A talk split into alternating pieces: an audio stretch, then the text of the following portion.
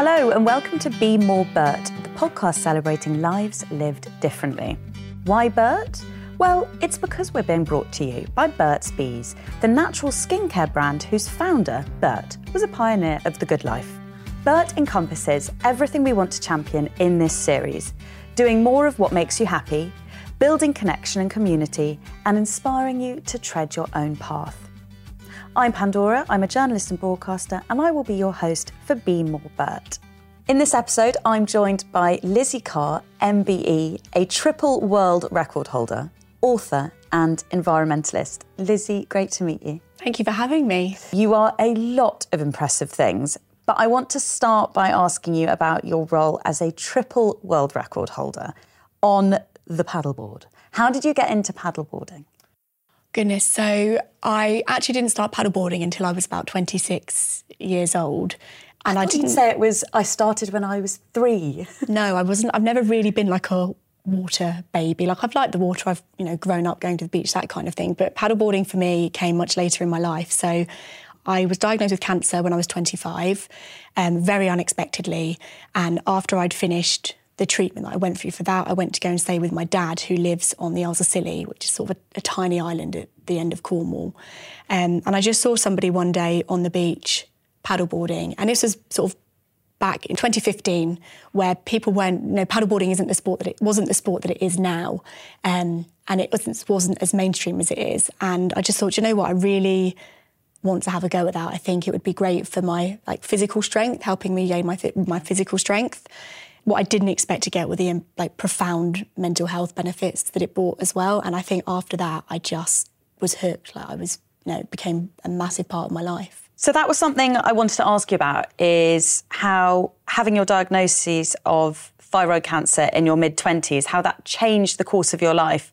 That's what brought you to paddleboarding. Yeah, so I think the, the diagnosis itself, it was a catalyst, really. I think when you're when you're sort of faced with your own mortality in that way, you reassess and you you reevaluate everything. And at that time, I was working in London in a you know a, a corporate office job doing the nine till five grind. And it's sort of that was a moment where I could take a step back and say actually is that what I want? Is is this the future that I want to to exist in? Is this what I want for my life? You know if I survive this what do I want my life to look like? And I think as much as cancer was my worst nightmare in some ways, it was my greatest blessing as well.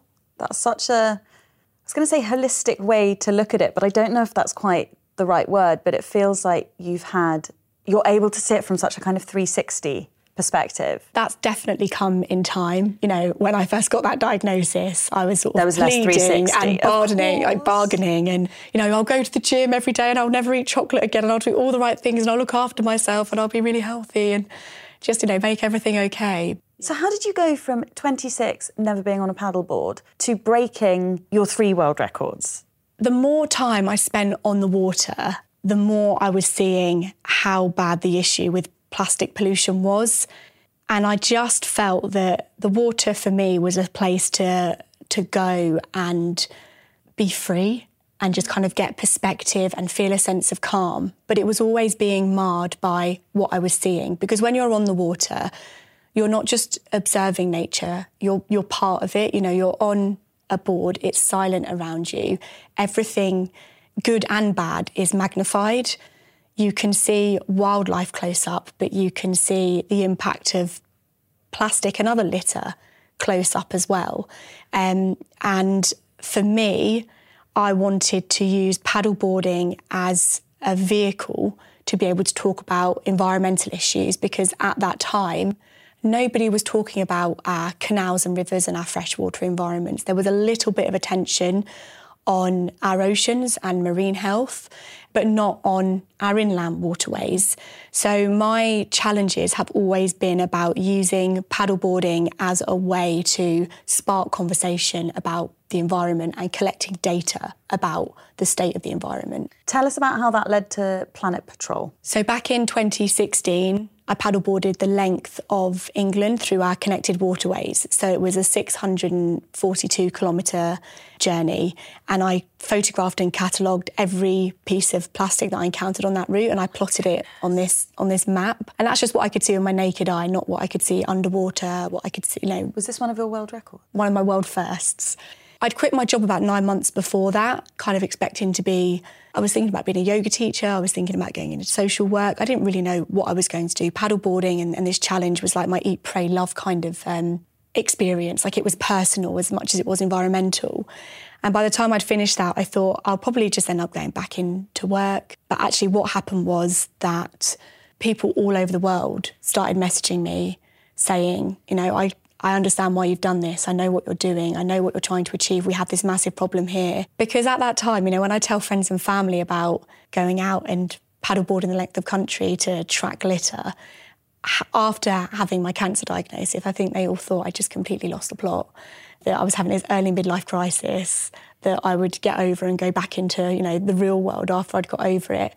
But having these people get in touch with me and really show me that there was so much collective support for what I was doing and people really got it. And I hadn't met people that had got it up until that point.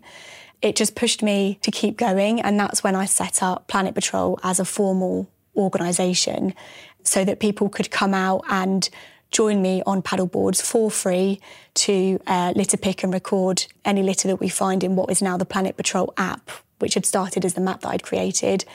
So it was kind of a very squiggly journey into it. But the idea was that I wanted to bring people into the mission. And when you, how often do you go out and do the planet patrols? How many people come with their paddleboards? So we do paddleboarding litter picks all over the country and actually across Europe as well now. Groups usually are about 16 people. Um, so they're quite small groups. We supply all the paddleboards, all the kit, all the equipment. Oh, brilliant. People so you can just, turn, turn up, up, to do a litter pick. Yeah. Do you have lots of people who say, I've never been on a paddleboard before, I've never been litter picking, but I want to have a go, I want to take part? Exactly that. I Brilliant. think that the great thing about it is a lot of people that join us, they're not people that necessarily are thinking much about the environment or litter or behaviour in the environmental space. They just want to have a go at paddleboarding. And that's great because as soon as I get them on the water, they can't get away. you can talk to them about it. And it's like a very subtle way of introducing. Yeah these issues to people without being forceful because I think as soon as you talk about plastic pollution or climate, some people feel quite um, overwhelmed by that and they don't really think it's for them. Whereas if we're trying to create a space where people feel that they can make a really valuable contribution in a very simple way. We've talked about how the diagnosis changed your life, but how did becoming a mother impact your work? Goodness, I think having a baby just shook everything up, but in a in an amazing way.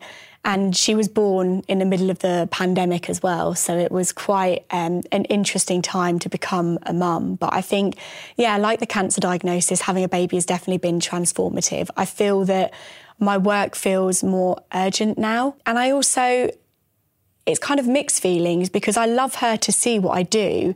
I'm gonna get really emotional.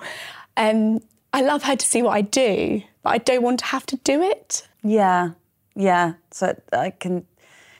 You want to take the problem away, but you wish the problem wasn't there to begin with. It, so if she was born in the pandemic, is she two? Can she? She was three last week. So uh, is, she started litter picking.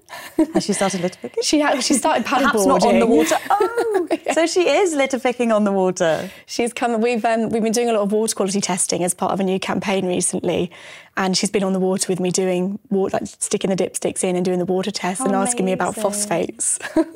so you're going to raise her firmly of the paddleboard. You weren't. You were 26 when you started paddleboarding, but she is going to be a lot younger. Yeah. She is uh, definitely going to be in the paddleboarding world. I think she does really enjoy it. So watch this space. so tiny. I'd love to see her. love to see her on a paddleboard. And you have an MBE recognising your multiple achievements. Did receiving that feel like I've done it, or did it not really change anything in terms of the task you have, or you feel that you have ahead of you? I mean, yeah, it's nice to get external recognition mm. for the work that you're doing, but I never set out to achieve that. It was never on my radar. It's not sort of a a symbol of achievement necessarily for me personally. I think the work still goes on. We still need to see so much change in the environmental space, specifically with the work I do around sort of fresh water and, and water quality and, and those kind of issues. So, yeah, I feel like it's kind of just uh, the fight still goes on. Is that all with Planet Patrol, or do you work with lots of other organisations? It really varies. I work with other organisations, but Planet Patrol is obviously the non-profit that I set up that takes over everything, really. We're going to chat some more in a second, but before that, I'm going to take a moment to share the love story behind Burt's Bees. Along with his partner, Roxanne, Burt didn't just pioneer a natural skincare company, he pioneered a way of life, the good life. He realised something if you go your own way and make more time for what makes you happy, you'll live a richer life. So Burt did just that, leaving his high flying Manhattan job to live at one with nature. In the wilderness of Maine, he got friendly with some bees. Together, they turned beeswax into lip balms, hand creams, and more. Burt has shown us that if you love something, don't be scared to jump in, even if it can sting you because doing more of what makes you happy is what life is all about. We've been out and about asking you how you live the good life and the things that you are passionate about. And here's what you had to say. Spending as much time with like the people that I love and just being totally accepting of everything and everyone. Just kind of like really meditating on that, sitting on it. So, um, definitely traveling with my friends like here and stuff. Um, just completely like accepting them for who they are. Um, I love to live the good life by uh, figure skating. So I'm a professional figure skater, and I feel whenever I'm feeling stressed, I love to just glide on the ice and just release and just do my thing. It makes me feel free. I love to just listen to music and also just like move my body and just take in the moment and also like connect with other people on the ice. Thank you for sharing. Tell us how you live the good life by sharing your story with us on TikTok and Instagram at Burt's Bees using the hashtag BeMoreBurt. Lizzie, you really encapsulate the Burt's ethos of if you believe something, do something. And if you take from nature, don't forget to give back. Do you have any advice for listeners on how to start giving back to nature and how to begin making a change? Find a community of like minded people that are passionate about the things that you care about. Taking on environmental issues that you care about as an individual can feel really overwhelming. Mm-hmm. And I think for me, the way that I have managed to avoid burnout and a lot of the sort of the mental turmoil that comes with doing environmental campaigning work is finding people that are on the same page as me, that are supporting the mission and want to be involved. And Planet Patrol is, is my community. And I think that's what keeps me going and keeps me motivated every day because I know there's people out there that are fighting the same fight as me. And that's really motivating. Lizzie, you've experienced many different challenges, personal and political. I mean, you've got a lot up against you when you're trying to clear the waterways, when you're trying to eliminate litter. Um, could you talk about some of those challenges and how you navigated them? I think the political challenges have been really interesting because although a lot of the work I do at Planet Patrol started with litter and my own understanding of, of environmental issues started with litter, I think it's very much a gateway issue. Well, it certainly was for me. And our work now is much broader. It's sort of looking at water quality, in sort of a sewage pollution and agricultural pollution and other issues affecting our water quality. And back in 2018, when I was training to do one of my sort of world first challenges uh, on the River Hudson in New York, I was on my local river, just doing sprints, basically, just um, just training for it, and I fell in and I got really ill. And I remember people saying to me within the SUP community, "No, just have a can of fizzy drink. Kind of basically, this is what you should, you should this is what you should expect when you use the water." And that just didn't sit right with me. I felt that we shouldn't be trivializing getting sick from falling in and ingesting water, and we shouldn't be normalizing it mm. either. So that's where I started doing a lot of research and work into water quality. And I think what's been so disappointing to me throughout the sort of campaigning journey that I've been on is the total lack of political will that we see now to take meaningful action on our waterways, even when public pressure is as high as it is today.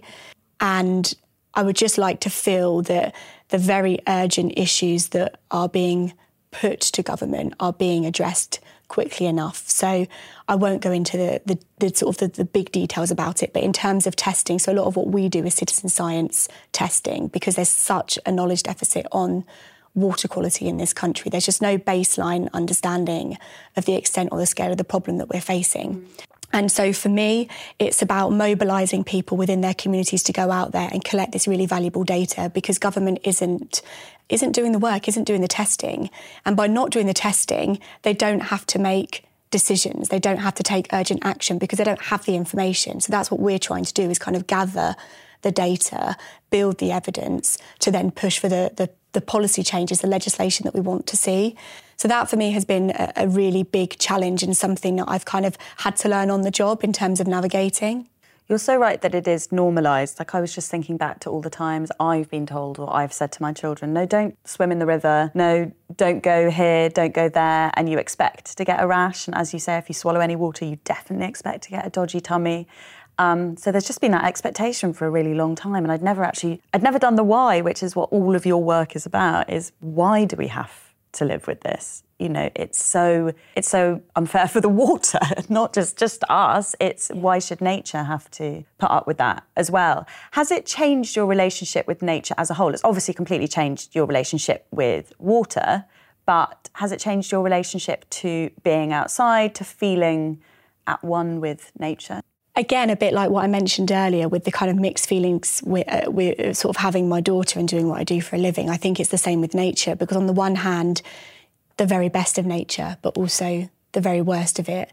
And the same way you're seeing the very best of humanity, but then when you see litter, you're seeing the very worst of it. Yeah. So I think it's quite a mixed relationship I have with nature. And I think as well, because often when I'm going out and I'm paddleboarding, when I first started, I was very much using it for personal pleasure. Like it was my safe space. It was where I would go it feels to like feel. your job now. Yeah. Now it's become my work. And I and I think I'm really trying to restore that balance again. That's really important to me to go out and not have to necessarily take a water quality testing kit every time I go out or pick up litter. I think naturally you just do um, but it definitely has become a job um, and I don't want it to feel like that. I think that's a difficult thing isn't it when your job is also something you love doing? And so it's where does the hobby well in your case it's not a hobby it's a skill.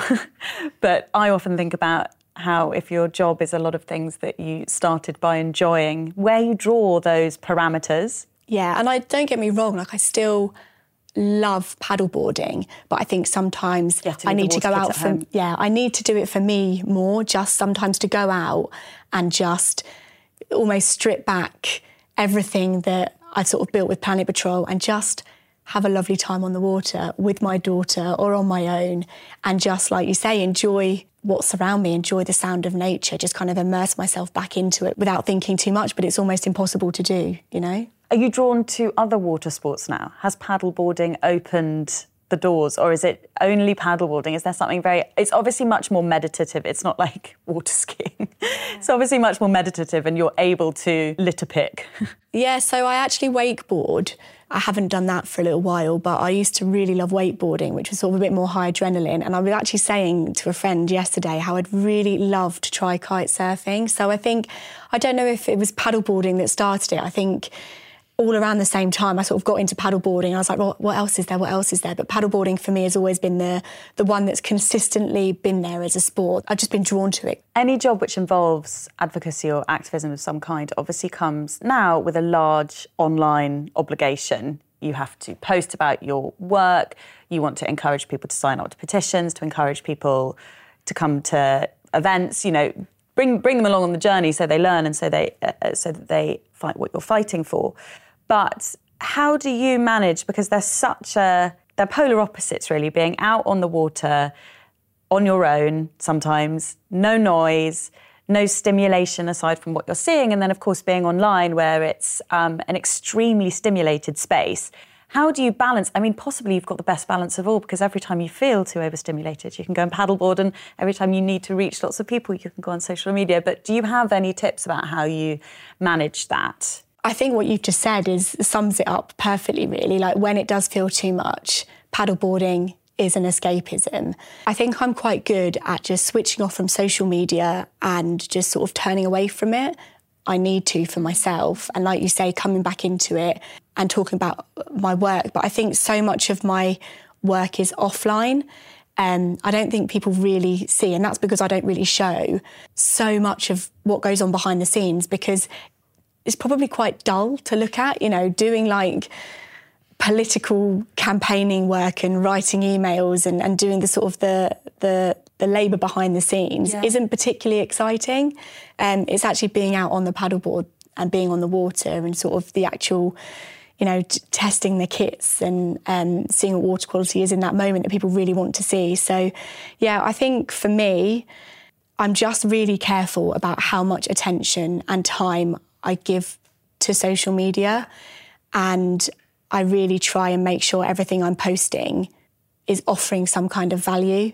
Have your goals changed since you started on your mission? Has your mission statement changed since you started on your mission? Or does it just adapt as new challenges or small wins? It's a really good question. I think the ultimate goal of protecting our freshwater environments and making sure they are safe spaces for wildlife ecosystems, humans, remains the same, but the challenges throughout don't change but evolve as like I feel like my understanding of issues has grown so much from where I first started, you know, from campaigning about plastic to the work that I do now around water quality. They are at two ends of, of a spectrum. Mm. So I think that will continue to evolve as we learn more about uh, scandals like we're learning with water companies, for example. Mm.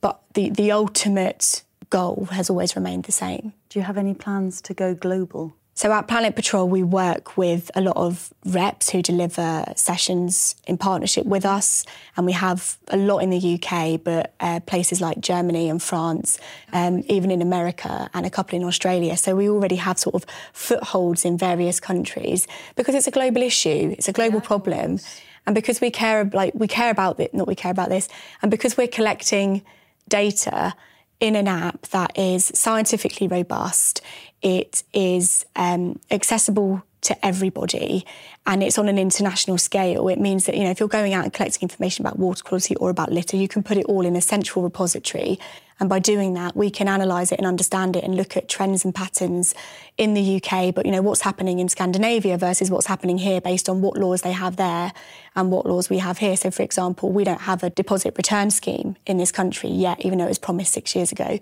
But over in Scandinavia, they do. So the types of litter, for example, that we're seeing here versus there are very different de- based on our data. What's the deposit scheme?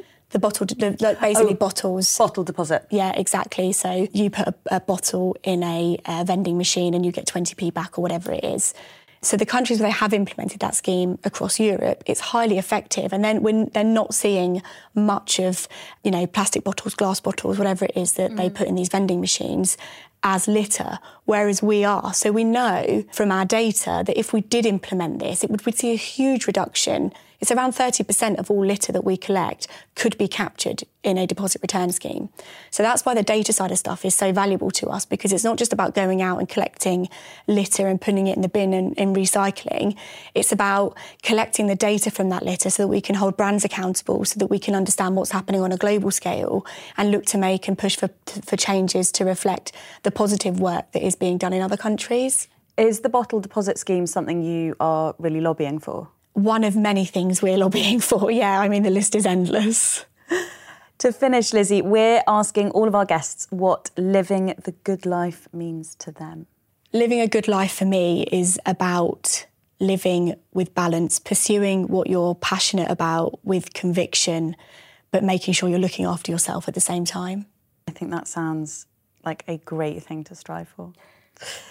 Thank you for listening to Be More Burt, the podcast all about celebrating lives lived differently. And thank you to my guest today, Lizzie Carr. Keep listening for more episodes. They're all available right now, wherever you get your podcasts. And if you get a sec, please give us a follow and a like. And of course, we want to hear from you. If you would like the chance to win a year's supply of Burt's Bees, tell us how you live the good life by sharing your story with us on TikTok and Instagram at Burt's Bees UK using the hashtag BeMoreBurt. For the terms and conditions and all the info, head over to www.bemoreburt.co.uk. See you next time.